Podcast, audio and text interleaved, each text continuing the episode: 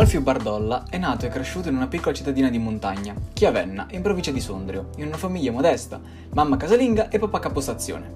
Fin da piccolo ha vissuto davanti a persone più ricche di lui, il che ha provocato negli anni un certo senso di frustrazione.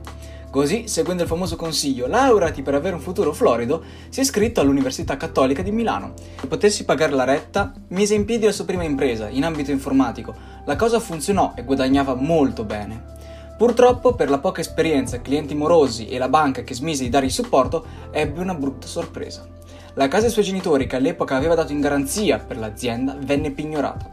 Un vero e proprio trauma. Si sentiva enormemente responsabile per l'accaduto e doveva fare assolutamente qualcosa per rimediare. Fu quella la spinta che lo portò a studiare ogni possibile soluzione.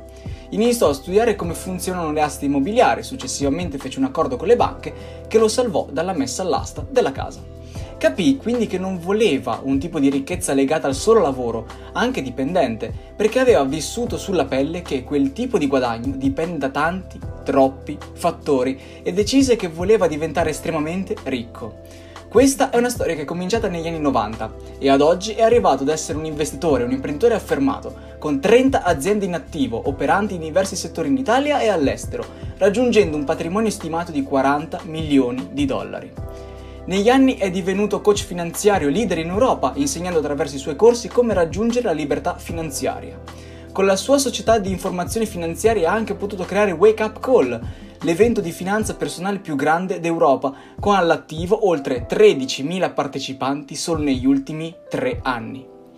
Quindi la morale di questa storia qual è?